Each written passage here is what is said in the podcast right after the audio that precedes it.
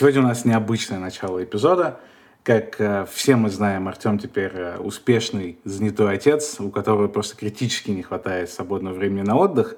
Поэтому прямо сейчас он отдыхает. Ест картошечку, слушает Гребенщикова, не знаю, что еще он делает. Ну, в общем, этот эпизод мы начнем без него, но не волнуйтесь э, и не бейте тревогу. Буквально через полчаса Артем подойдет. А пока мы начнем с Кариной я в каком-то из эпизодов очень страдал от того, что, наверное, я больше никогда один никуда не съезжу ни в какую поездку и все в таком духе. В итоге так получилось, что именно этим летом сначала я съездил один в ту самую поездку в Маастрихт, а теперь и Карина съездила в сольную поездку в Хорватию о которой она сейчас нам расскажет. Да, мне уже не терпится тебе рассказать, потому что а, ты даже толком ничего не знаешь. Мы ждали, чтобы записать этот эпизод, и я ничего не спойлерила. Да, этим летом моя подруга из Хорватии пригласила меня в свой родной город а, поехать вместе с ней в гости к ее родителям. Mm. Город, в котором живут ее родители, находится и территориально близко к Италии, поэтому mm. добираться нам тоже было удобнее через Италию. Мы летели в город Триест – и затем э, на автобусе, проезжая через Словению, добрались до Пулы. Мне, конечно, очень хотелось произвести хорошее первое впечатление. Я решила, что э, выучу приветствие на хорватском. Mm. Поэтому я полезла в Google переводчик и решила посмотреть, как будет «добрый вечер» на хорватском. Оказалось, что «добрый вечер». Поэтому, ну, как минимум, это было легко запомнить. А, и когда мы пришли, ее мама открыла дверь, я сразу же с порога сказала ей «добрый вечер», и она засмеялась. А мама, кстати, выглядела супер молодо, с роскошной копной кудрявых белых волос и с э, вейпом в руке. Но потом я увидела папу. Я думала, что мама уже меня поразила, но потом я увидела папу. Папа носил э, волосы по плечи, такую темную копну, э, напоминал такую рок-звезду. Нас сразу усадили на диван, налили нам местной Кока-Колы. Кстати, там тоже своя кола. которая... Хорватский ответ Джамбо. Да, да, да, Кокта. Но разница в том, что она не притворяется Кока-Колой. У нее, по-моему, синяя этикетка, не красно-белая. И как сказали мне э, Эллен и ее мама, она намного полезнее, чем Кока-Кола. Но мы не проверяли, поэтому, возможно, возможно, это маркетинг Кокты. Вот, кстати, да, я, естественно, не мог сразу не посмотреть, что это такое. А чем он отличается, видимо, от Кока-Колы? Здесь написано, в отличие от многих аналогичных напитков, он не содержит кофеин и какой-то кислоты. Очень-очень длинное слово. В общем, в Польской Народной Республике выпускался напиток полукокта, известный в СССР и России по фильму «King Size». Я, я не та часть России, к сожалению, в которой был известен фильм «Кинг Сайз», но вдруг кто-нибудь узнает. Да. да, в целом родители оказались очень дружелюбными, и уже скоро папа сказал, что он собирается идти делать себе кофе в галерее внизу, и если мы хотим, мы можем присоединиться и выпить кофе вместе с ним. Что такое галерея внизу? Да, этим же вопросом задалась я, а, но никто как будто не обратил внимания на его предложение, поэтому он его повторил еще пару раз, так для верности, чтобы все точно заметили. И мы спустились туда. Оказалось, что на первом этаже дома ее отец держит а, собственную галерею-магазин, где он продает э, арт-объекты, созданные местными дизайнерами. Выглядит как супер креативное, интересное пространство. Наверное, э, ты уже задаешься вопросом, как мы общались с родителями из Хорватии. Они э, идеально говорят на английском языке. Во многом, я думаю, потому что семья долгое время жила в Австралии. Во время войны в Югославии они туда переехали, спасаясь от войны. На самом деле именно общение с родителями Эллины сделало эту поездку во многом такой незабываемой и удивительной, потому что было очень интересно посмотреть на то, как они вообще живут. В первую очередь сам факт того, что ее папа по утрам не уходил куда-то на работу в офис, а его поход на работу заключался в том, что он спускался на первый этаж, делал там кофе, встречал интересных людей, которые заглядывали к нему в магазин, болтал с ними со всеми. Он очень рад любым посетителям. Но даже помимо этого, к примеру, один раз э, мы с Элиной просто гуляли по городу вечером, и она с кем-то поздоровалась. Немножко поболтала на хорватском, и потом объяснила мне, что это ее парикмахер, и у ее парикмахера сегодня выставка, потому что парикмахер по совместительству тоже художник. А, и Элина говорит, хочешь зайдем, раз мы уже здесь? А я, конечно, хочу. И на кого бы вы думали, мы там наткнулись? На папу Эллины, который, который вот так проводил свой вечер. Он владелец галереи. Где еще ему быть? Конечно, на выставке картин парикмахеров. В целом меня очень впечатлило то, что они не просто выглядят молодо, скорее их внешность это какое-то отражение их мироощущения. Mm-hmm. Несмотря на все, через что им пришлось пройти, этой иммиграцией во время войны, жизнью в другой стране, адаптацией, mm. потом они все это, выходят, бросили снова, чтобы вернуться, построили этот дом с нуля, вырастили двоих детей, у них ведь еще, у Эллины еще есть младший брат. И несмотря на все, что с ними произошло, было ощущение, как будто они совершенно не устали от жизни. Mm как будто они все еще наслаждаются каждым днем, они не устали ни от жизни, ни от работы, ни друг от друга, вообще ни от чего. И просто просто кайфуют каждый день от всего, что с ними происходит. Mm. Да, но возвращаясь к самой поездке. Я в первый раз была в путешествии с местным жителем, и а, Эллина к тому же очень любит свою родину, поэтому она старалась придумать для меня все, все лучшие развлечения и организовать. И одним из таких, конечно, было посещение оливковой фермы, mm. скажем так, не знаю, как это правильно назвать. А, ну, в общем, это семья, которая держит собственную оливковую рощу. И член этой семьи водил нас по э, роще. И здесь забавно, что это очень древний город, и, как я уже говорила, он связан с Италией. И для того, чтобы расставить деревья относительно друг друга, до сих пор используют римский метод. Деревья стоят э, на расстоянии ровно 6 метров друг от друга. Еще римляне подсчитали, что это оптимальное расстояние, и пока никто не придумал ничего лучше. А если рассадить их дальше друг от друга, то, ну, во-первых, ты просто будешь терять землю, потому что в этом нет необходимости, mm. землю, которую ты мог бы засадить еще другими деревьями. А во-вторых, э, во время шторма ветер сможет проникать между деревьями, как по коридору, и разрушать их, ломать ветки. Mm. Если они стоят слишком близко друг к другу, они, соответственно, просто начинают цепляться ветками и ломать друг друга. Оливки здесь получаются тоже выдающимися. Как минимум местные жители говорят, что это одни из лучших оливок в мире. Mm. Но территория довольно маленькая, поэтому они мало экспортируют их в другие страны. И в основном едят сами. Мы пошли дегустировать оливковое масло, и это оказалось таким же занимательным занятием, как дегустация вина. Я теперь всерьез увлеклась и хочу дальше продолжить изучать эту тему. Они, организаторы этого тура, расставили столы прямо э, среди оливковых деревьев, нарядили деревья лампочками. Получилось очень романтично. Все это происходило вечером на закате. А сначала нам рассказывали, как дегустировать масло правильно, для этого нам выдали голубые чашки. Дегустируют из голубых чашек, чтобы не был виден цвет масла. Потому что цвет может повлиять на твое мнение, но на самом деле он не важен. А, значит, нам налили немного этого масла в чашке, и дальше его нужно подготовить к дегустации. Нужно а, поставить чашку на ладонь, ну и как бы обхватить э, пальцами. Да, она должна согреться. Другой рукой в этот момент чашку нужно накрыть сверху, чтобы запахи никуда не улетучивались и как бы сохранились там в этом пространстве. Когда вы так немножко погрели, нужно ее чуть-чуть покрутить, примерно как делают с вином, чтобы оно немножечко разлилось по стенкам бокала. И здесь точно так же надо повращать чашку, чтобы выпустить все эти ароматы еще больше и расшевелить их. Затем нужно сделать э, глоток. И Прям после... глоток, глоток. Да, прямо глоток настоящий. И после этого так процедить зубами воздух. И когда вы глотаете масло, нужно сначала подержать его во рту так, чтобы по возможности оно зацепило все части языка, все рецепторы, коснулось их всех.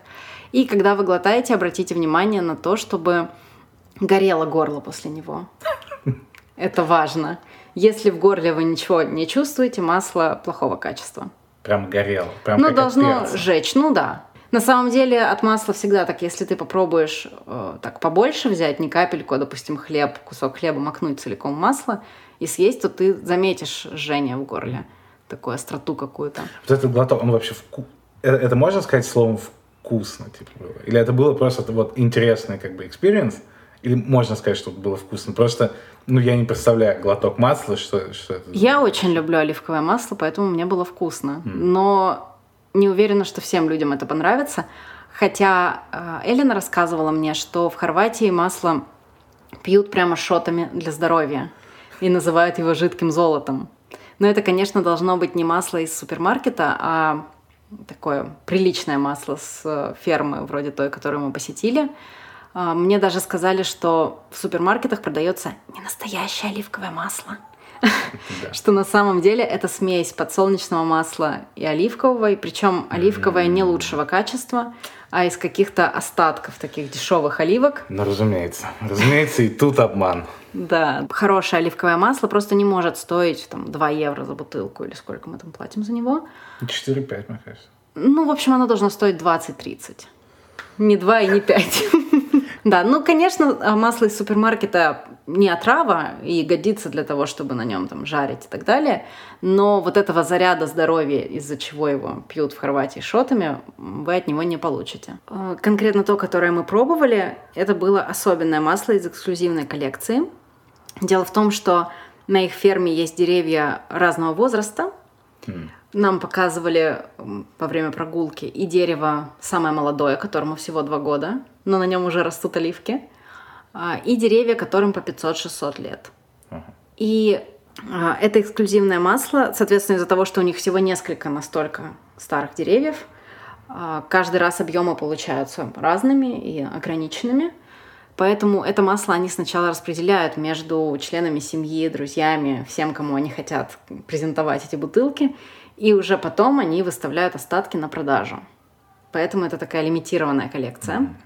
Нам сказали, на что обратить внимание, когда дегустируешь любое оливковое масло. А когда вы его нюхаете и пробуете, оно должно дать вам несколько конкретных ощущений. Травы, листвы, фруктовости, а, специй, остроты, пикантности и горечи. А, например, если вы, попробовав масло, чувствуете сладость, то оно сделано из э, уже подпортившихся оливок. И когда мы э, попробовали это масло, сначала нас попросили его просто понюхать. И наш э, гид спросил, чем пахнет. Я не удержалась и сказала раем. Потому что запах действительно был абсолютно божественный. Мне захотелось просто купить такие духи, обрызгаться с головы до ног и все время нюхать этот запах. Э, в нем, правда, было все. Э, но коллективно мы пришли ко мнению, что мы почувствовали запах молодых свежих помидоров. Mm. Что забавно, Элина не любит оливки, но просто обожает оливковое масло. И каждый раз, когда мы с ней что-то ели, она добавляет его абсолютно во все. И все в Хорватии, в принципе, наливают его на тарелку и просто макают в него хлеб. И mm. это уже как такое блюдо. Кстати, оливковые деревья есть не только на таких специальных фермах, но их полно просто по всему городу. Mm. А, как ты помнишь, в Севилье, например, были апельсиновые деревья повсюду. Здесь то же самое с оливковыми. Но в отличие от севильских деревьев, оливки с городских деревьев пули съедобны, и более того, их собирают во время урожая. Каждый местный житель может подойти там с пакетиком или я не прямо знаю, во что они городе, собирают. Да, прямо в городе. Собрать их, отвезти на специальную мельницу, где из них приготовят масло. Другая вещь, которой э, меня развлекала Элина, это поездки по разным островам. И в Хорватии их, между прочим, больше тысячи. Ага. Я очень удивилась, когда узнала. Правда, обитаемые из них 47. Э, я была на нескольких островах, но больше всего мне запомнился остров Бриони, который считался островом Тито, президента Югославии. Mm. На этом острове он встречал знаменитых гостей из разных стран. Мне запомнились имена Софи Лорен, э, Терешковой и было Терешковой? еще... Да, Терешкова тоже была там, да. И всех своих гостей он с гордостью возил по острову на Кадиллаке, а дачу саму превратили в музей подарков Тито. И это самый странный и самый криповый музей, который я видела в своей жизни, потому что из своих заграничных поездок Тита привозил э, разных животных, а также гости привозили ему животных. со временем эти животные э, нашли свой дом на острове. Э, многие из них начали там размножаться дальше. Некоторые просто живут так долго, что застали еще Тита и продолжают жить на этом острове. Но некоторые, соответственно, умерли из-за старости, а многие умерли из-за того, что им просто не подошел этот климат, они в нем не выжили. И в этом музее собраны их чучела. Весь, весь музей, еще и с этим названием «Подарки Титу», звучало ужасно. А, и, в общем, ты идешь по комнатам, и на тебя просто со всех сторон пялятся эти разные зверюшки. А, а им еще чучелом обычно вставляют такие глаза, почти все были с глазами, но одна какая-то птица была без глаз, и я даже не знаю, что было более ужасно. Возможно, она ему не нравилась просто. И каких только животных там не было, и птиц, от каких-то зайчиков до а, обезьян. То есть это чучело, ты Да, ты да. Же, ты же Сейчас меня кидала говорю живых еще. Да, как я уже сказала, некоторые животные продолжили э, размножаться и жить на этом острове. Многие из них родились уже в таких условиях и, соответственно, вряд ли смогут выжить где-то в дикой природе. А, поэтому для них создали такой специальный сафари-парк. Это огромная территория, на которую я имела неосторожность э, отправиться пешком mm. и шла под, э, по жаре под солнцем минут, наверное, 50, потому что остров довольно большой. И многие люди арендуют такие машинки, как обычно вы можете увидеть в каких-то африканских сафари. Ага. Ну вот подобного плана маленькие машинки. Это сложно сравнить с зоопарком, потому что территория действительно очень большая. И иногда ты проходишь мимо, и ты просто даже не видишь ни одного животного. То есть ты видишь только поле, а животные где-то уже там. Ну, ограждение там есть какое-то, они же... Ограждение есть, да, а, но для каждого вида, скажем так, отведена очень большая территория. Mm. За исключением, как мне показалось, слона. Для него либо... Как обычно. Да. Сказала, я не представляю. Не представляю, как обычно, но захотелось вступиться за слонов. Я просто как-то так увидела, потому что у слона был более массивный забор, и, может быть, я не рассмотрела, и где-то дальше есть для него еще территория. Но, как мне показалось, он ходит прямо на таком маленьком пятачке. Но, скорее всего, этот слон застал еще Тита. Я так думаю. Поэтому привык к диктатуре. А еще на острове много пляжей, и на одном из них я приземлилась. Была там, кстати, абсолютно одна. И что первое бросилось мне в глаза, это то, что кругом сосны. И обычно, когда ты гуляешь по пляжу и смотришь под ноги, то находишь там камушки и ракушки, а здесь в перемешку с ними все время валялись шишки. Еще я побывала в нескольких других городах, и один из них э, называется Воднян. А, этот город когда-то давно был даже больше Пулы. А, в нем были 30 тысяч жителей, пока в Пуле была только тысяча. Но в Средневековье там началась эпидемия черной чумы, которая подкосила очень существенную часть населения, и люди стали оттуда уезжать, а, вымирать, и фокус сместился, Була стала расти, а Водня с тех пор стал только уменьшаться, и сейчас там живет где-то 3000 человек. Да, и он очень так законсервирован в своем этом средневековом облике, что очень интересно тоже наблюдать. И Эллина сказала, что э, там по факту все друг друга знают, и если ты появляешься на улицах чаще там одного раза, то есть если тебя видят один раз, то понятно, что ты, наверное, турист. Но если ты пере... появляешься там с какой-то определенной периодичностью, то какая-нибудь бабуля обязательно спросит тебя, а, а ты кто? Кто твои родители? Что ты здесь делаешь? Потому что э, все знают, если не друг друга лично, то фамилию семьи. Mm. Этот город, как и другие города Истрии, э, был итальянским. Архитектура местами тоже выглядит очень по-итальянски, и некоторые здания легко представить где-нибудь в Венеции. И от этого еще более безумно выглядит то, что на стенах некоторых домов написано «Вива Сталин». Разумеется. Оказалось, что после Второй мировой войны итальянцев стали изгонять из этого города. И, конечно, многие из них не хотели покидать свои дома. И чтобы доказать свою э, лояльность Тито, социализму и друзьям, они э, оставляли такие надписи у дверей своего, своих домов. Удивительно, что их не стерли за столько лет. Эллина сказала, что это особая краска.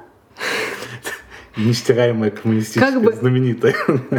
Нет, я, я думаю, как бы не слишком ранить твои чувства, Так. что это особая краска, сделанная с кровью животных, и ее вывести сложнее, чем какую-то химическую краску. Начинает казаться, что у Тита бу- был вот что-то с животными, с мертвыми животными, какой-то пунктик странный уже. Уже, уже две улики.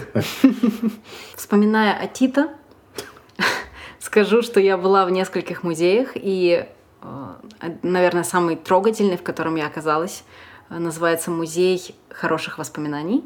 М. И он посвящен Югославии времен 50-х, 80-х годов. По сути, это такая квартира, где каждая комната выглядит как комната тех времен. И в какой-то момент я, если честно, даже прослезилась, но не потому, что я фанат социализма, потому что некоторые предметы интерьера выглядели абсолютно как те, что были в квартире у моей бабушки. М. Да, и у меня прямо всплыло вот это словосочетание в памяти «югославская мебель», как будто это что-то, какой-то знак качества. Слушай, ну даже у на- у нас югославский чемодан буквально эпизод же называется. Вот, да, да, да. И немного мне стало так жутко, и у меня побежали мурашки от факта, что я увидела много знакомых мне вещей, которые были в моем детстве. Ну, во многом благодаря там бабушке, конечно, это не были мои вещи. Но от того, что это было что-то такое недавнее, а не какие-то древнеримские копья, там, наконечники стрел, а, мне стало немного жутко, что как будто скоро, там еще стояли такие первые компьютеры, как будто Уже скоро, опасная- скоро, опасная да, близость. как будто скоро уже вещи из наших комнат тоже попадут в музей. Айподы первые. Да, Всё, да, да. Все прямиком. Тамагочи, да. Все, все, все прямиком туда.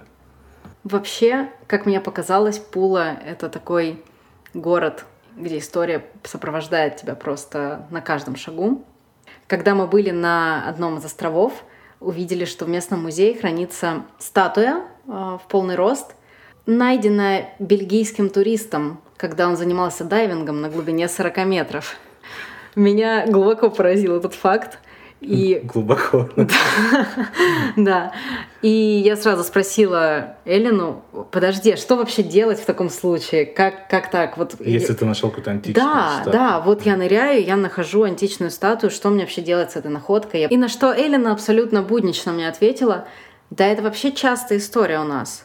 Ты же помнишь нашу стену в галерее? Когда ее нашли, мы просто позвонили археологам.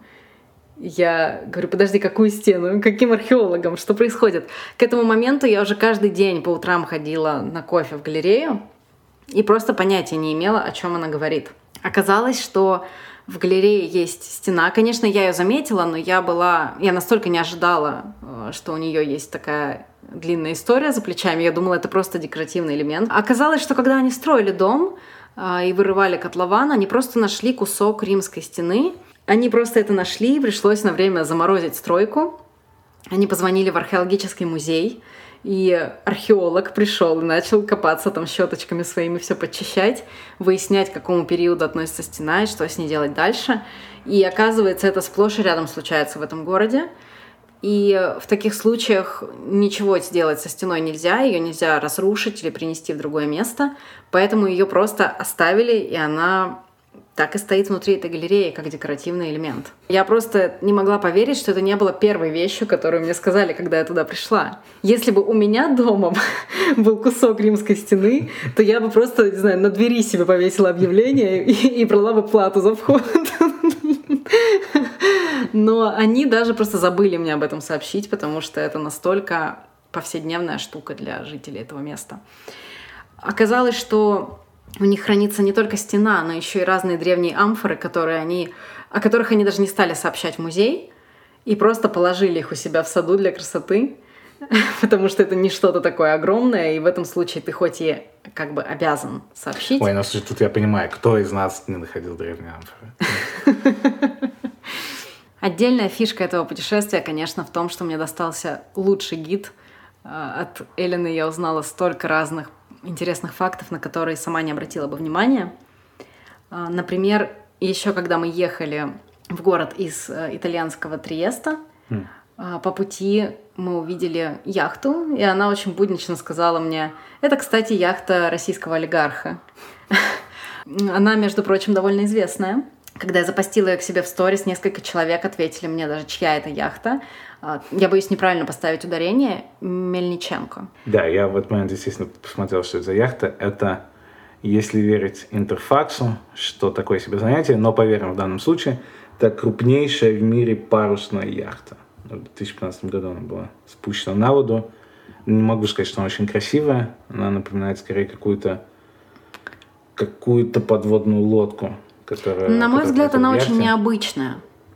Если без души, вот без души, вот, ну, ну, блин, ну реально, она металлическая, и прям на ней, она очень гладкая, и взгляд, ну, не цепляется.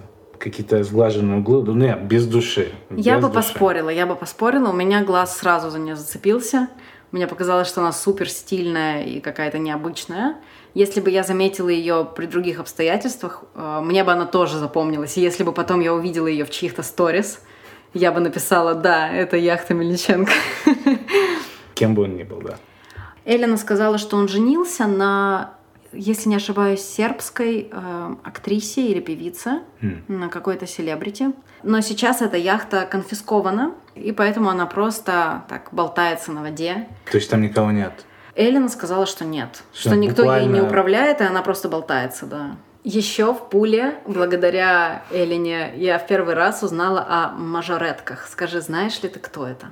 Uh, учитывая, что я тебя настоятельно просил не рассказывать на перед подкастом ничего о поездке, чтобы у меня была натуральная реакция, но пару историй ты все-таки не удержалась, рассказала. Да, именно это ты мне рассказала, поэтому я знаю, кто это, но уверен, что все с нетерпением ждут uh, верный ответ. Это девушки, которые на самом деле чем-то напоминают группу поддержки, когда смотришь... Э, черлидерши, да. Да, черлидерш, да-да-да. Они выполняют на улицах что-то между э, танцем и спортивными упражнениями.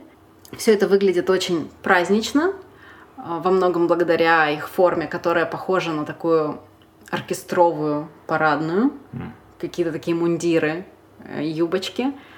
Мы застали выступление мажореток э, в первый же вечер, и Эллен тогда сказала, что они выступают на каждый праздник, но когда мы их видели, они праздновали самих себя.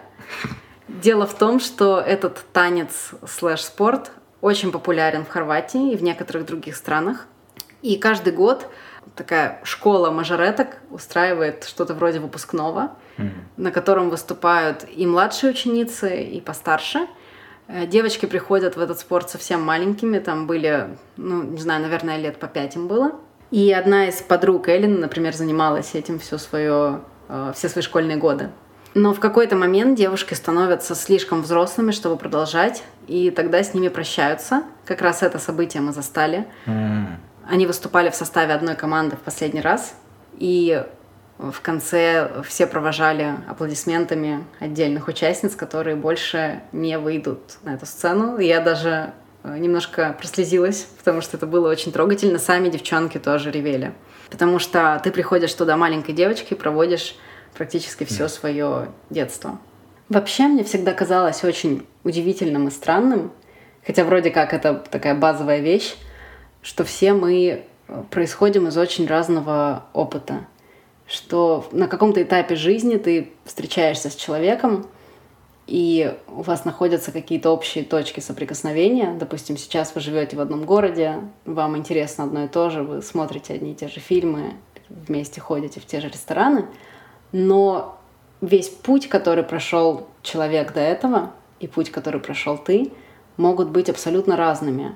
И то, что норма а, для тебя, для другого человека какая-то совершенно другая планета. И с одной стороны, это что-то очень банальное и повседневное, с другой стороны, мы редко об этом задумываемся в жизни, о том, как этот человек жил, как он стал таким, каким он стал, что его окружало, чем он интересовался, что было для него нормой жизни. И мне, конечно, было очень интересно подсмотреть за такой нормой моей подруги, с которой мы сейчас проводим очень много времени вместе. И забавно, что для нее вещи, которые я рассказываю ей о своем детстве, тоже кажутся чем-то совершенно нереальным. Например, один раз вечером мы смотрели э, кино вместе, и она сказала, эта актриса еще играла в Мэри Поппинс. Ты смотрела Мэри Поппинс? И я говорю, Я смотрела только советскую версию Мэри Поппинс. Если честно, я не видела ту, о которой говоришь ты. На что она просто округлила глаза и сказала, что в Советском Союзе была своя Мэри Поппинс. Как это? Я хочу это увидеть, расскажи мне об этом. А для меня это был такой базовый фильм, который я смотрела очень много раз в своем детстве. И я объясняю ей, ну, конечно, мы можем с тобой его вместе посмотреть, если ты хочешь но имей в виду, что там все притворяются, что это Англия. Причем делают это настолько круто, что ничего более британского я в своей жизни не видел даже в самой Британии, да? Да-да-да. И я говорю, если ты ожидаешь увидеть там э, серп и молот на столе, то, то, то этого там не будет. И точно так же я была абсолютно шокирована. Одним из лучших моих воспоминаний, наверное, об этом трипе стало то, как мы с ней под дождем ходили на чужой виноградник, воровали там виноград, ели его прямо с этой э, виноградной лозы э, огромных полей, которые обычно можно увидеть там на каких-нибудь картинках Тосканы. Для меня это было чем-то совершенно потрясающим, а Эллина сказала, что это то, чем они здесь занимаются в детстве, то, как они проводят детство. И это, конечно, просто удивительно, как для одного человека совершенно незначительная вещь, вроде сорванного э, винограда с чужого виноградника или римской стены в доме может быть просто незначительной вещью, для меня это станет одним из лучших воспоминаний в жизни. Один раз, когда мы вернулись вот так с островов, и э, папа Эллины спросил, как был мой день, я, настолько пораженная всем увиденным и услышанным, сказала ему, я запомню эту поездку до конца своих дней. И он ответил, а что, волны были сильные? Было страшно на лодке? Сегодня необычный выпуск. Э, впервые я смотрю на экран в скайпе и вижу, нет, не средиземноморский загар знаменитый э, Виталика, а что-то другое. Ну, по совпадению, да, Виталика сейчас нет. Э, я не с ним разговариваю. И по, вот, по чудесному какому-то совпадению или ну, это типичный Виталик, что я знаю, что вот сегодня, когда мы записываем этот подкаст, Виталик сейчас находится в Париже. В какой-то в очередной раз, там, не знаю, в двадцатый раз он улетел туда весь, можно, за последние две недели. И, возможно, он сейчас доедает там свой пятнадцатый эклер, и ему нужно будет это немного переварить. Э, вместо Виталика я разговариваю с Егором. Это мой брат. А, ну, плюс к тому, что Егор, мой брат, он сделал логотип. А недавно он, прям буквально несколько дней назад, неделю, вернулся из необычного для меня, из начала странного путешествия э, на Байкал на поезде, типа из Тамбова, но не на самолете.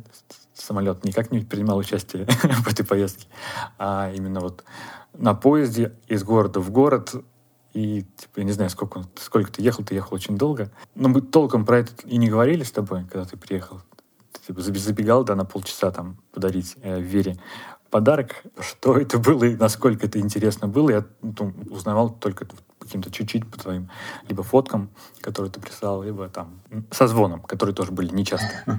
Очень необычно видеть тебя спустя на пять лет в скайпе, в окошке скайпа, потому что скайп уже канул в лету как бы очень давно. И как, как будто какие-то флешбеки ловлю. И странно видеть свою бородатую, лысеющую физиономию. просто, вот просто буквально, кажется, день назад я был кудрявый, счастливый и без единой волосинки на лице. Да-да, я пролистал сообщения наши, ну, то есть переписку в скайпе вверх, и там что-то вообще какие-то...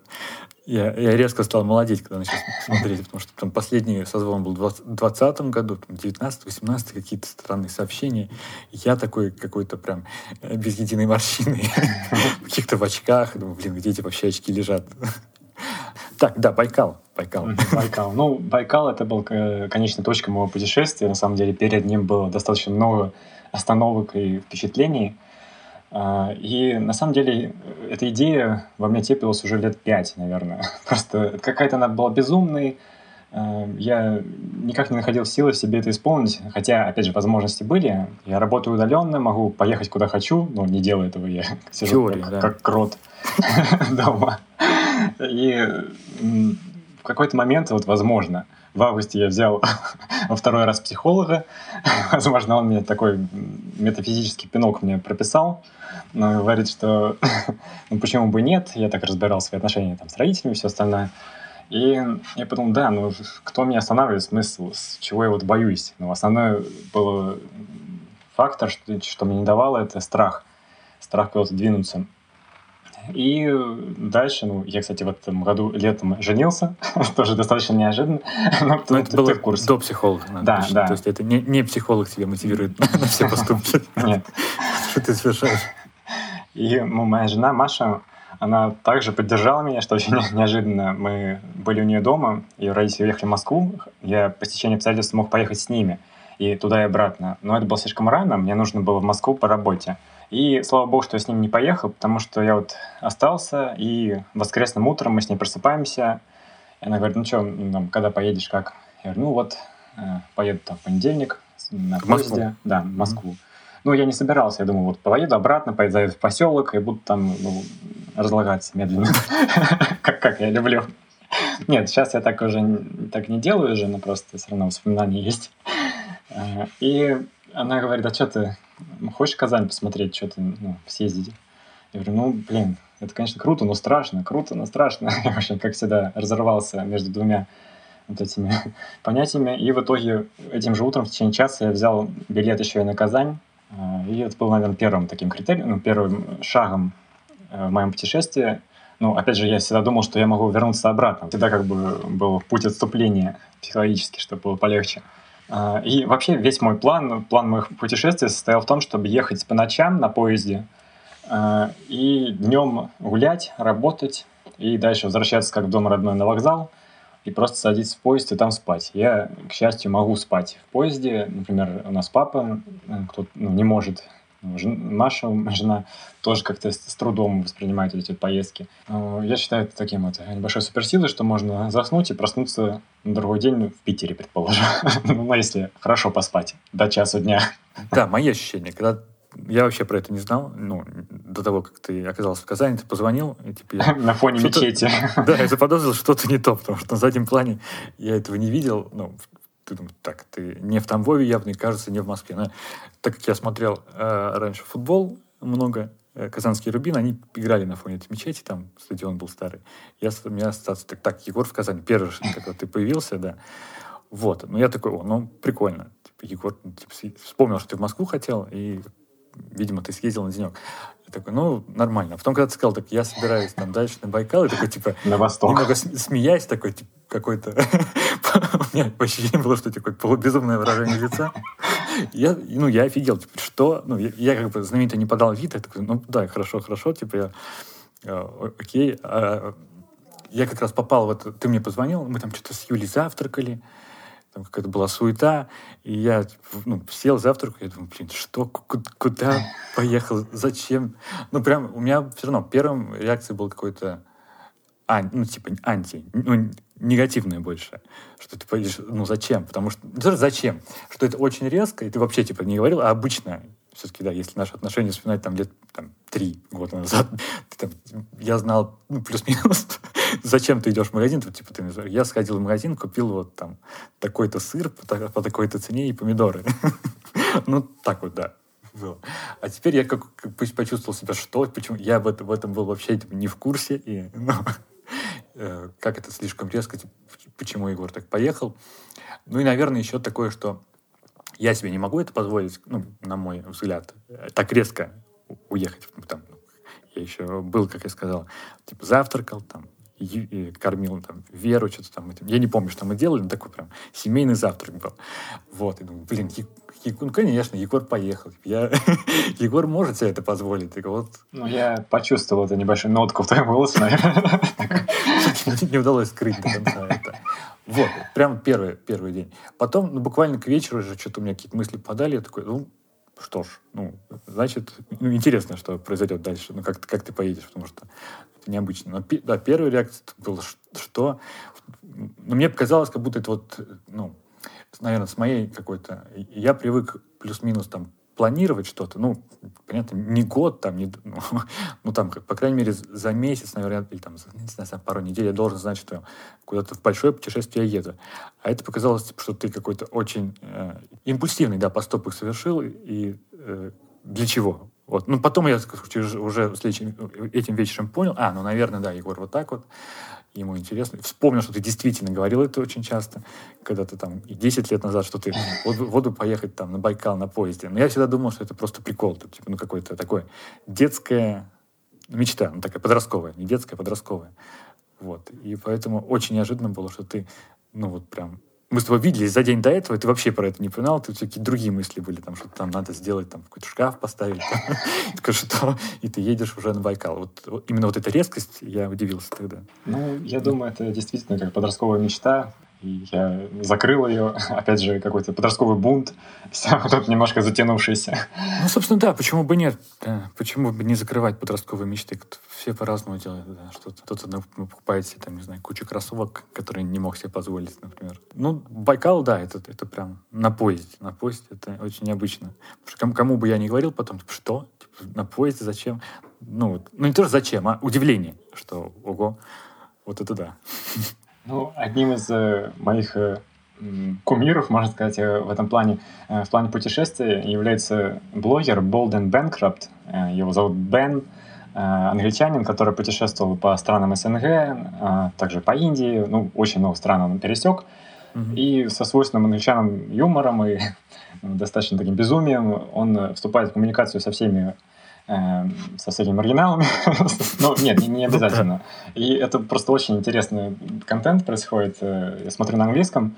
Сейчас, к сожалению, мы закрыли доступ, а точнее, проход в Россию. Что-то он там где-то снял, что не нужно. Байконур, что ли. Но в итоге очень мне вот нравилось. Я думал, блин, я тоже хочу так. У меня иногда получается такие интерактив такой с пенсионерами, даже тамбовскими. Да, да, да. Я могу случайно просто начать разговор и как бы на одной волне. Ну, за 6 или 7 поездок на поездах, ночей в, в поездах подряд почти, но я, наверное, для себя э, выявил самое лучшее место, ну, это лично для меня. А обычно ну, самое дешевое место, самое такое э, зашкварная, если так можно сказать, это типа э, у туалета самая дальняя верхняя полка. И я, наоборот, выбрал противоположную, с другой стороны вагона, тоже вторая полка, но как ты заходишь в вагон, вот слева отделение кондуктора, и дальше вот сразу же вот это купе, будь то плацкарт или купе. Почему я его выбрал? Так как, на, на, мой взгляд, это самое безопасное место в вагоне, потому что находишься ближе всего к проводнику. И если э, меня будут домогаться какие-нибудь пьяные, там, не знаю, сибиряки, ну, я думаю, как бы можно позвать помощь, и какой-то кипиш начнется. Если я буду в закрытом купе в самом последнем, как бы там принц долго. Не, на самом деле, ну, забегая вперед, мне повезло, и все попутчики были все в адеквате, и ну, достаточно хорошие, хорошие люди. А то, что ты вообще один был в этом путешествии, тебе как-то, ну, не то, что мешало, то есть был какой-то дискомфорт, может, или ты как ты поехал, тебе всегда было окей. Потому ну, для меня как будто бы, ну, кажется, что ну нормально ты поедешь. Я просто знаю, что там, например, а, когда родители наши, они обсуждали, ну как, ну Егор поехал один, вот если бы он поехал с Машей, то понятно, это один, зачем один? Ну, одному норм, типа в поезде ехать было ну, в каких-то своих мыслях. Да, на, на самом деле был мне окей, и вот эту вот, э, всю вот эту вот э, установку, куда же ехать один, я ее ломал на протяжении очень давно, лет пять. Последнее мое путешествие, это было, ну, когда я говорю Маше, она с вами смеется, потому что она путешествовала вообще по всему миру.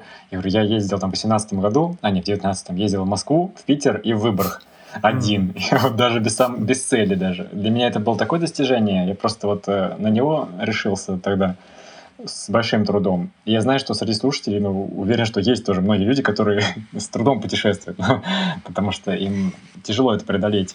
Ну, э, одному, я знаю, что я есть, кому одному сложно пойти куда-нибудь в кино или там в, в кафе, типа, ну, как странно одному сидеть, типа, все на меня будут смотреть, он один или одна.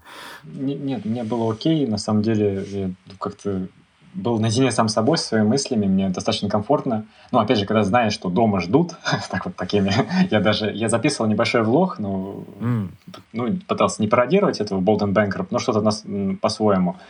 Конечно, тяжело было разговориться на камеру, это очень максимально неловко. Я чувствовал, что э, классно, типа, я приеду домой, у меня там есть жена любимая, есть э, собакин. взяли, взяли собак, э, щенка, но тоже это очень неожиданно. Очень много изменений получилось в жизни за короткий период. А блог, ты говоришь, ты вел блог. Ты, ты по-моему, не публиковал вообще ни одной фотографии, ну, никуда, ни, ни в какую соцсеть.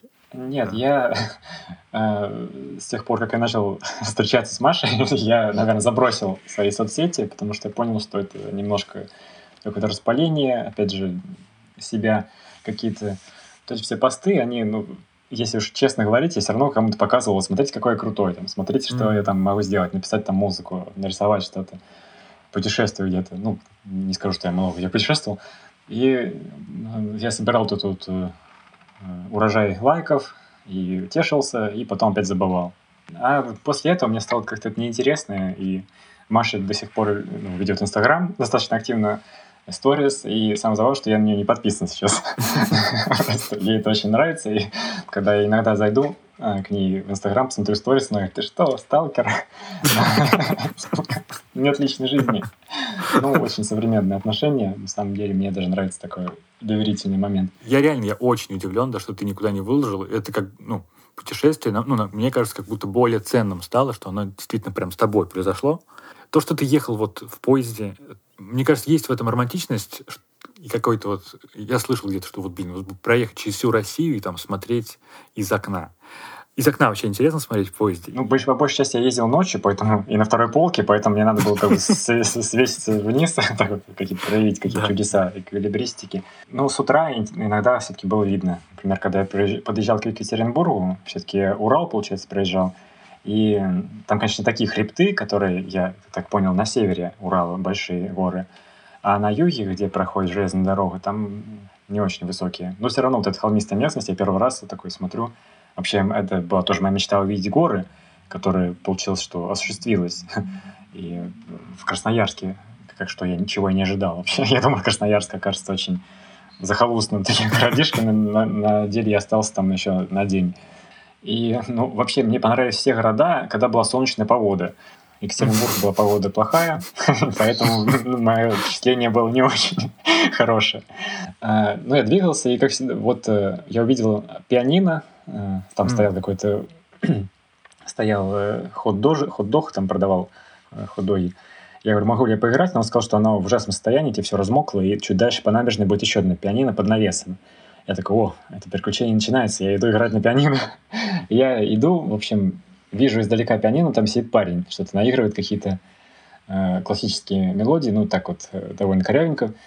ну, в плане того, что пианино тоже было раздолбанное. Ну, как бы то, что оно было под навесом, этого не спасло, и половина клавиш не работала, половина была э, расстроена. И я, естественно, подошел так бочком и слушаю, что он играет.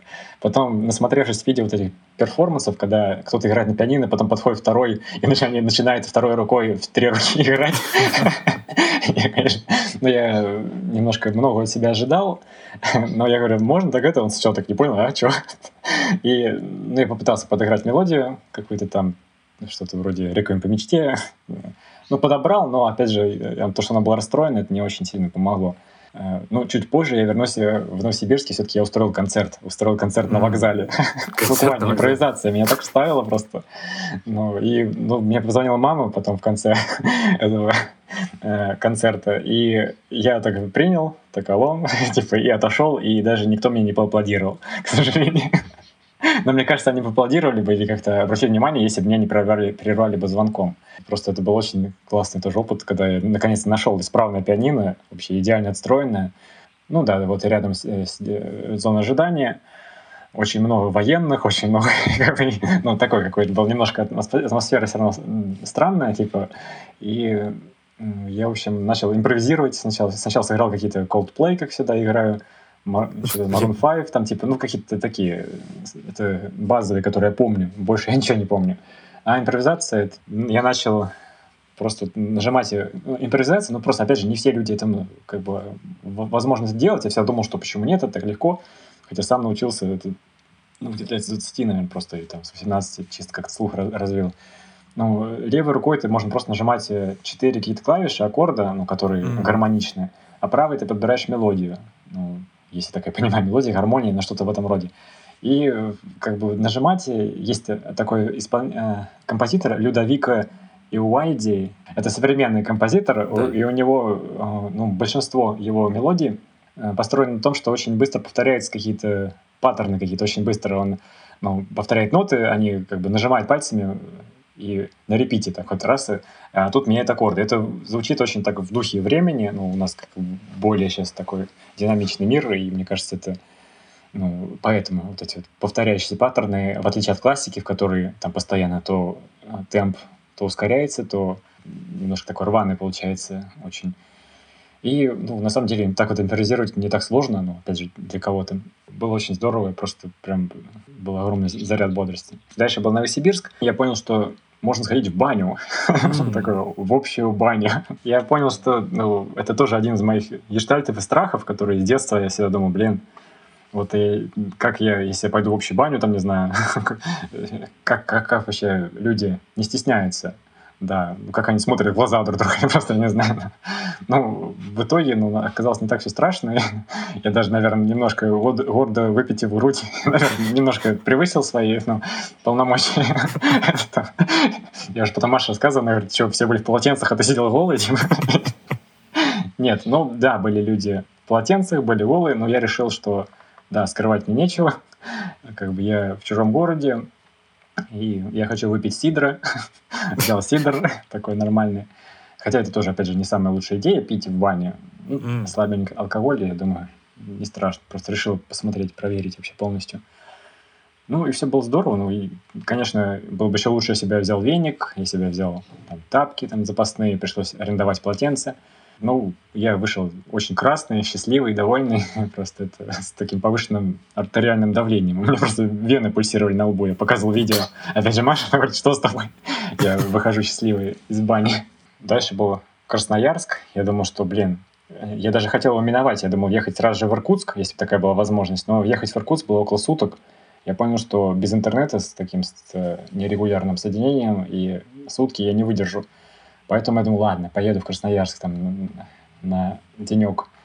И как только туда зашел, вот как раз было впечатление, ну, не от вокзала, вокзал тоже, кстати, очень приличный, все туалеты, все очень хорошо оборудовано.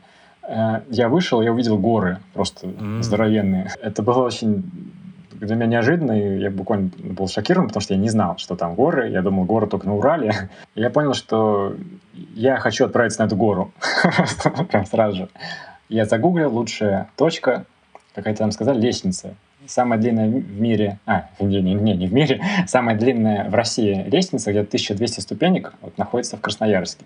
Получается, как вот несколько лет, как ее сделали, местная такая достопримечательность. И я решил вызвать такси, смотрю, эконом, ну, плюс-минус стоит там 400 рублей. Ну, дальше я что-то думаю, блин, что-то долго ждать его. Смотрю дальше – какие там есть предложения. Комфорт. Ага, комфорт столько там стоит. Потом смотрю бизнес. Ну, в нашем в Тамбове бизнес я не видел никогда. Да, Наверное, тут нет таких машин просто, чтобы, ну, которые готовы ездить и развозить народ. И я увидел, что он стоит э, буквально там на 150 на 200 рублей дороже, чем эконом. И я с таким уже с таким с нетерпением, с таким с шилом в одном месте даже вызываю это такси, думаю, сейчас я, я как шейх, сейчас как король. Ты мылся? Да. Ты уже помылся, да? К счастью, да. к счастью я помылся. Да, за день до этого прям я как чувствовал, что я поеду в бизнес такси в горы.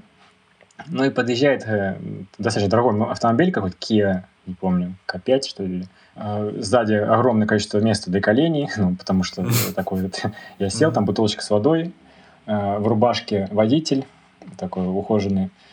И ну, сразу же со мной ну, заводит разговор, что он понял, что я турист. Ну, предложил мне дополнительные услуги по часовую оплату, что он может там за 2000 в час, ну, может меня провести по всем местам. Ну, что вы там хотите на этой лестнице.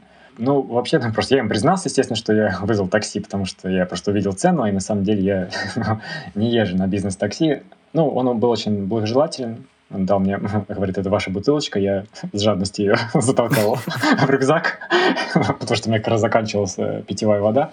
И провел мне такую экскурсию на словесную, пока мы ехали. Было очень здорово. Ну, просто, ну, почувствовал себя реально каким-то другим белым человеком, сидя на заднем сидении, так ведя светскую беседу. Ну, если бы я был в смокинге, в костюме, был, конечно, более соответствующий. Дальше, вот, получается, эту лестницу я преодолел. Э, ну, было очень здорово, очень красиво. Просто я думаю, что если я захочу куда-то ехать, ну, это будет, во-первых, Иркутск, как промежуточная станция к Байкалу, либо и Красноярск, это тоже слетать туда, это просто must-have, как оказалось. Очень молодежный город, опять же, проспект Мира, я вот очень тух на название, тяжело. Проспект Мира — это их э, улица такая, но э, насыщенная всякими барами, и просто когда идешь по ней вечером, то полное ощущение, что ты идешь по Японии, просто mm-hmm. по Токио. да, опять же, отсылка к Витальку, я знаю, что он любит Японию, ну, вся вот эта японская. А почему? Да. Ну, потому что, во-первых, очень много на улицах неона, освещения, здания подсвечиваются, что вот в Тамбове, например, не так часто замечал, чтобы здания были подсвечены вечером. Ты не видишь этой красоты, как ты видишь только фонари и дорогу, а акцент на здание, он нет, не выражен. И, ну, вторая ну, вещь, которая, наверное, еще больше, это то, что ну, чем ближе ты к востоку России, тем больше там праворульных машин, достаточно старых годов выпуска. И вот эти все вот эти Тойоты там 90-х годов, ну, э, они просто вот создают все впечатление, что ты реально где-то вот в 90-х все вот эти тачки такие там, где-то тюнингованные, где-то музыка играет, и ты, ты даже не раздражаешься на вот этих вот э, сабвуферами людей, которые врубают там на все громкость. Они там к месту как будто. Да. да. Вот, но когда ты приехал на Байкал, первый раз увидел, были какие-то там очень сильные впечатления, потому что путешествие явно шло туда, к этому конечной точке, к Байкалу. Да, на самом деле, еще двигаясь туда, в Красноярске, когда я, вот, я сходил в баню, у меня было такое настроение приподнятое, я понял, что... А, подумал, что почему мне не сделать татуировку? Я на самом деле, это для меня это очень такое нетипичное. Э, я думал, что вот я достигну его, это будет... Я сделаю татуировку на запястье в виде Байкала, ну, это будет для меня напоминанием, что вот все возможно, страхи можно преодолеть. Я даже сделал в фотошопе, накинул себе, ну, сфотографировал свою руку и сделал эскиз. Да, ну, выглядел неплохо, просто у меня единственное место без волос, это под, под ремешком часов, это, не знаю, от чего так связано. И я понял, что это единственное место. Но потом, как бы, эмоции поутихли, я понял, что можно обойтись без этого пока что. Ну, можно чем-то еще заполнить эти эмоции. Ну, впечатление было первое, что я смотрел, было пасмурно, но я все равно видел сквозь э, вот эту вот э, взвесь воды, видел горы э, на другом берегу Байкала. Тишина, я просто перешел дорогу, гостиница была вообще очень близко от берега. Пришел дорогу, сел на камни и к водичке спустился, и вот эту тишину, вот эту вот э, впитывал в себя, вот это вот великолепие. Ну, а самое большое впечатление это второй день. Ну, второй день, когда было солнечно. И я поднялся на высоту, на вершин, вершину, откуда обзорная точка, где видна Ангара, которая вытекает, оказывается, из Байкала. Я даже не знал, потому что там втекает. Единственная река, которая течет. Я тоже сделал еще чек-лист, который мне посоветовал этот коллега, парень из Иркутска. Я попробовал омуля, это какое-то местное рыба, не, не запомню слово. Звучит как будто персонаж из Мумитроля. Ну да. Что с Мумрик, э, Мумитроль Омуль ну, да. пошли к комете. Ну, достаточно вкусная рыба, не очень соленая, какая-то получилась, вяленая. Э, сходил на шоу «Нерп», это байкальские такие эти тюлени. Ну, тоже интересно, их выдрессировали, что они там и рисуют, и поют, у них э, носами они носами нажимают э, на музыкальные инструменты типа, и играют на саксофоне, например, через нос. Ну, всегда каком-то был тоже риск. Всегда был, например, я зашел в магазин продуктовый местный, я подумал, что я хочу отведать местного сибирского хлеба, черного хлеба. я что-то гляжу, там нет особо буханок каких-то, стоит э, одна буханка, но я хотел, как, как в детстве, ну, я сейчас так делаю, вгрызться вот эту в корочку и отведать ее в первый же день. И э, я смотрю, там стоит один вот так вот, э, как бы поставленный на попа, ну, буханка, без пакетика стоит. Я думаю, о, то, что мне нужно, такой длинный бутербродный хлеб какой-то черный. И женщина, ну, продавщица, я сказал, ну, можно вот эту буханку? Я думал, что она достанет... А, во-первых, она начала, выходя из подсобки, кашлять довольно яростно. У нее был насморк, у нее прям была простуда такая ярко выраженная. И она смотрела не ну, сибирское а, здоровье. Ну, я тоже миф, думал. Миф какой-то, да, да. Тоже думал об этом. Э, и я думал, что она сейчас достанет какую-то закромов другую буханку, но это выставочная. Ну, она подошла, попутно там чихая и кашля. Но она взяла этот, который стоял прям с торца самого на полке, прям вот она на проходе. Видимо, она ее э, взяла ее и ну, вручила мне ее. Я тоже купил из наличные. По-моему, там мне как раз дали пятирублевую купюру. Ну, который я первый раз увидел, тоже было интересно, как бы Последний раз я видел их в детстве, наверное. Такая хрустящая бумажка, похожая на тысячную, но чуть меньше по размеру. И, ну, в итоге я понял, что как бы я очень хочу хлеб, но я как бы не хочу заразиться, но два желания побороли. Я очень, наверное, это сравнимое желание, ну, с любовью к эклерам. я очень люблю Виталик. Да, Я, я очень люблю черный хлеб, особенно корочку. Видно, что мы братья, потому что я тоже больше люблю черный хлеб, чем, э, чем эклеры. Да, перебью тебя. Ну, гораздо больше. Ну, есть такая штука еще, когда люди там пытаются сбавить вес, там худеют, там, ну, одно из... Где-то я вычитал, что кто-то описывал, что, ну, вот ты вот хочешь съесть там какой-нибудь там, например, пиццу или пасту, или там, например, ну, что-то, или конфету. Но представь, если ты, заход... если ты хочешь... Будешь ли ты есть хлеб в этот момент? Типа хлеб, ну, он утолит, он только утоляет тебе голод. Если ты не хочешь есть хлеб, значит, ты не голоден, значит, тебе не нужно есть там ни конфет, там, там ни сыр, ни пиццу, ни пасту. А я чисто, ну, если меня спросят, я, всегда, ну, я всегда готов съесть хлеб. ну, такой, если вот отрезать корочку вкусного хлеба, я, ну, можно соль-то приправить, и все. Для меня это, я точно съем. То есть у меня это не работает с тем, что голоден я или не голоден. Если мне предложат хлеб такой, то я, ну, я всегда съем это. Любовь к хлебу у нас такой семейный.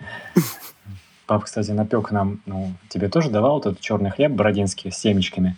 Да, да, да. Просто вот я обожаю его, его прям вырезаюсь с него каждый день. Ну, да, было отдельно вот это удовольствие есть э, вот этот сибирский хлеб. Возможно, с вирусом с каким-то, но не знаю, надеюсь, мой организм победил. Ну, так прошла неделя уже после да. окончания поездки, думаю, все нормально. Ну, у меня в первый, конечно, вечер у меня так психосоматика чуть сработала, я подумал, что, блин, мне как-то становится фигово, но оно того стоило. Я, сидел на берегу, кушал хлеб, потом у меня еще остался, я потом его заточил с омулем, но уже во второй день, сидя на солнечном берегу Байкала. Опять же, в тот, в тот день, ну, второй день я искупался, ну, было прохладно, все как бы ходили уже в куртках, а, тоже мне как женщина предостерегла, говорит, осторожней. Я говорю, да ничего, как бы. Ну, это было не, не холоднее сильно, чем на карьере у нас в Тамбове, потому что, возможно, тут у нас тут климат более влажный, поэтому я почувствовал, ну да, окунулся несколько раз, потом второй раз зашел, проплыл, ну, было кайф, конечно. Конечно, попил немножко из бокала, ну, не, не, не одновременно, когда плавал, но тоже. Хотя это не рекомендуется, потому что там моторные лодки и все рядом. Ну, думаю, ладно, на вкус попробовать. На самом деле, даже ну, приближаясь вот и в Иркутске, и во всех, я вот наполнял себе бутылку, у меня была бутылка из-под колы пустая, ну, это дополнительный шар это такого маргинального путешествия, какая-то бутылка. И я ее постоянно наполнял в туалетах, на вокзалах, нам в KFC, ну, сенсорные краны, кстати, не очень удобно, но я и удавалось. И вода была очень чистая, очень вкусная, ни признаков хлора, ничего вообще, ну, и потому что, не знаю, может, они как-то сразу же из э, этих скважинах берут, не знаю. Но вот как раз чем дальше на восток, тем была вкуснее вода, просто водопроводная. Я прям mm. пил ее без проблем. Вот здесь не могу тоже себе позволить, мне неприятно, вот когда в Тамбове пью из-под крана, чувствуется какой-то. Да, у меня есть история, когда я в Москву ездил в каком-то 2000, после окончания универа в 11 или 12 году. И я вообще не существовал, не, не знал о существовании таких кранов чистой воды, вот это, ну, всякие аквафоры, как они называются. Ну, в общем, я при, приехал после вот этого большого путешествия, то мы ехали на автобусе, и очень хотелось пить, и я напился воды вот из-под обычного крана, потому что я привык так делать, ну, в своем поселке, где я жил раньше. И было норм. И Потом уже вот к, но, к ночи я почувствовал неладное. Утром все, у меня очень было плохо, меня мой живот крутило ну, невозможно, а мне нужно было идти на собеседование в какую-то лизинговую компанию там, по продаже автомобилей, в которой я и так, ну, вообще, ну, не сильно я хотел туда ехать, потому что, ну, это больше была такая история от мамы. Ну, ну нужно было куда-то ехать, потому что, ну, куда-то толкнуть, потому что я что-то где-то не мог устроиться, да, после окончания универа и не знал, куда идти. Ну, как вариант. Одно из худших, да, собеседований в моей жизни, когда пришлось туда поехать. Я до, до последнего, как в школе, надеялся, что, может быть, типа, может быть, мороз будет там, или мы сегодня не идти в школу. Я думал, может быть, мне будет так плохо, что я не поеду на это дурацкое собеседование в лизинговую компанию. Но я съездил, что-то там продавал какую-то ручку, блин, на этом собеседовании. Сказал, продай ручку. Там, типа, блин, просто какая-то классическая из, не знаю, какой-то дух лес, из, из нулевых. Что-то я там пытался продать, но и, и мне не перезвонили. И спасибо да, этим ребятам, что они мне не перезвонили тогда. А Все это твое путешествие, ну, какой, ну, прямо оно не знаю, из каких-то вот книжек, типа путешествия за каким-то э, туда и обратно, Хоббит или какой-то Кэмпбелл писал все эти там тысячеликий герой, там, путешествие киногероя, у меня есть какая-то книжка, типа, когда э, герой там долго не может что-то сделать, потом из-за каких-то там причин все-таки его побуждает повод, он едет, там какие-то встречает препятствия, чуть не оказывается на капоте машины, это, типа, обязательный элемент всех историй о герое. Типа, достигает какой-то цели, возможно, он там шел к одной цели, а пришел к другой, типа, но в конце он обязательно возвращается, и у него какие-то дары обязательно есть. То есть какие дары ты, какие дары ты привез э, с собой, типа, может быть, какие-то мысли? Ну, я привез помимо материальных каких-то вещей, там, там, магнитиков и подарков Вере, наверное, да, это больше какой-то вот легкость на подъем. Не знаю, насколько долго она у меня сохранится. Я вот уже с Машей тоже говорю, давай поедем туда, поедем сюда. Я не боюсь. Поехали там в Китай, поехали в, в Италию. Ну, просто, ну, как бы есть возможности, но больше меня останавливали страхи чаще всего. Ну, и сейчас я просто вот пока что вот во мне это теплится. Ну да, страхи, преодоление себя, чувствовать себя более взрослым, как бы никогда не поздно, мне кажется. Бывают люди, и на старость лет они все равно ощущают себя детьми. Ну, это естественный процесс, и естественно, что я вообще отправился в это путешествие ну, с небольшой подачей, с небольшой помощью психолога, Маши. Ну да, нужно было проработать, скорее всего, да. Но психолог как бы мне сказал, что это возможно, а Маша сказала, что дерзай, ну, что такого. Я понял, что больше каких-то стопорящих факторов нет, ну, как родители. Всегда нужно как преодолевать вот эту вот привязанность, вот эту вот